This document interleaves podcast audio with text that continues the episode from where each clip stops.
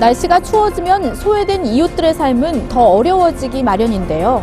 보이지 않는 곳에서 나눔과 희망을 실천하며 훈훈한 온기를 전하는 분들이 있습니다. 대한민국 사회공헌대상 수상자들을 뉴스인에서 만났습니다. 벌써 20년. 김종석 씨는 자신의 도움이 필요한 곳이면 어디든 달려갑니다. 지금 뭐 하고 계세요? 어, 고아원의 애들이 공부를 좀 잘하게 어, 등을 교체해주고 있습니다. 원래 건축 일을 하는 그가 생업도 제쳐두고 처음으로 나눔을 시작한 때가 1993년인데요. 고아원, 미혼모 센터, 쉼터 등을 찾아다니며 낡은 곳은 고쳐주고 어두운 곳은 밝혀온 김종석 씨. 가난했던 자신의 어린 시절이 떠올라 봉사를 멈출 수 없다고 합니다. 저 또한 그 어릴 때 워낙에 그좀 일하면서 공부하고 그렇게 살다 보니까 주위의 작은 도움들이 힘이 돼서 이렇게 하게 됐습니다. 함께하는 이런 또 나누는 그런 맛 때문에 따라다니게 되는 것 같아요. 지금까지도.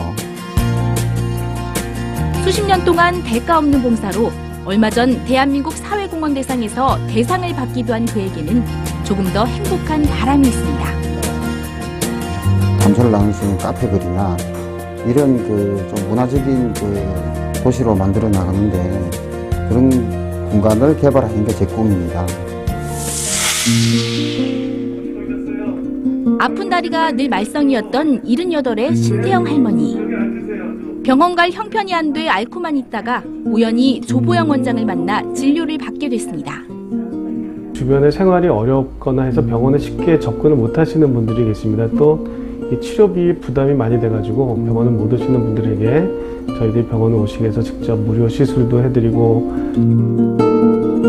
병원을 시작한 3년 전부터 무료 진료를 해온 조보영 원장이 하루 동안 치료하는 환자만도 50여 명. 쉴 틈 없이 바쁜 중에도 틈틈이 찾아오는 이들을 반갑게 맞습니다.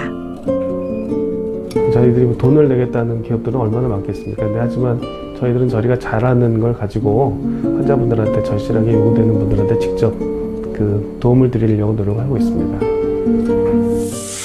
대부분의 사람들이 남을 도와주는 일은 물질적인 여유가 있어야 가능하다고 생각하기 때문에 우리 사회의 나눔의 손길은 경제가 어려워질수록 줄어든다고 하는데요. 그렇다면 그가 생각하는 봉사의 조건은 무엇일까? 자, 우리가 볼 때 도움을 받아야 될 분들이 남들을 도와주는 경우를 많이 보지 않습니까? 어떤 상황에서도 감사할 수 있는 마음을 가질 수 있는 것이 봉사할 수 있는 마음의 자세라고 봅니다. 뉴스인 선민지입니다.